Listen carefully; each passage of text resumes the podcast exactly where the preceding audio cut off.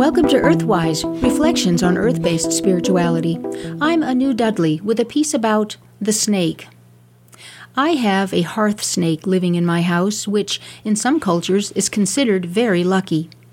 I've been aware of this large milk snake for some time and have many times seen her moving along the floor of the sunroom, which is attached to the house. But one evening recently, I saw her inside the house. I was loading the wood stove for the night, and I noticed her on the floor by my feet.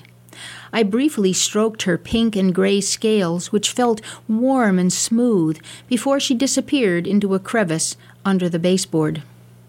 A week or so later, I saw her again as she slowly wound her way around the three legged stool I was sitting on. She was swaying her head from side to side and flicking her bright red tongue. I put my finger in front of her nose and she flicked her tongue around my fingertip. Then she paused for a moment or two, as if she were taking in some new information about me, after which she moved away slowly and disappeared once again under the baseboard.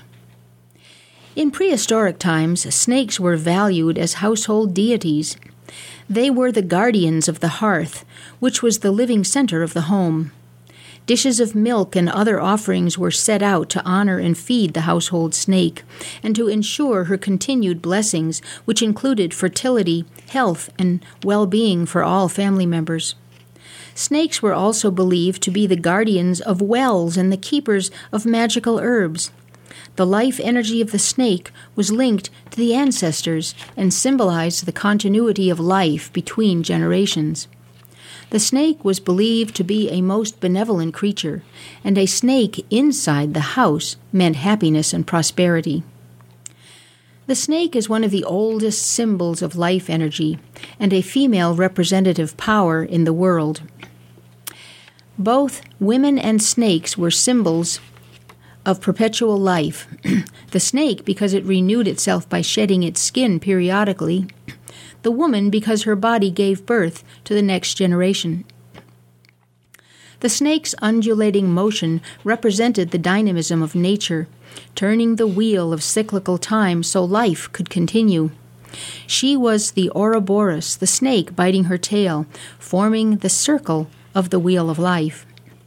So many ancient goddesses were envisioned holding undulating snakes in their hands, or having snakes sprouting from their heads like wavy hair, illustrating their agency in the perpetual cycles of birth, death, and rebirth. Eve was such a goddess. She was originally an archaic Phoenician goddess of the underworld, where the dead went to be regenerated.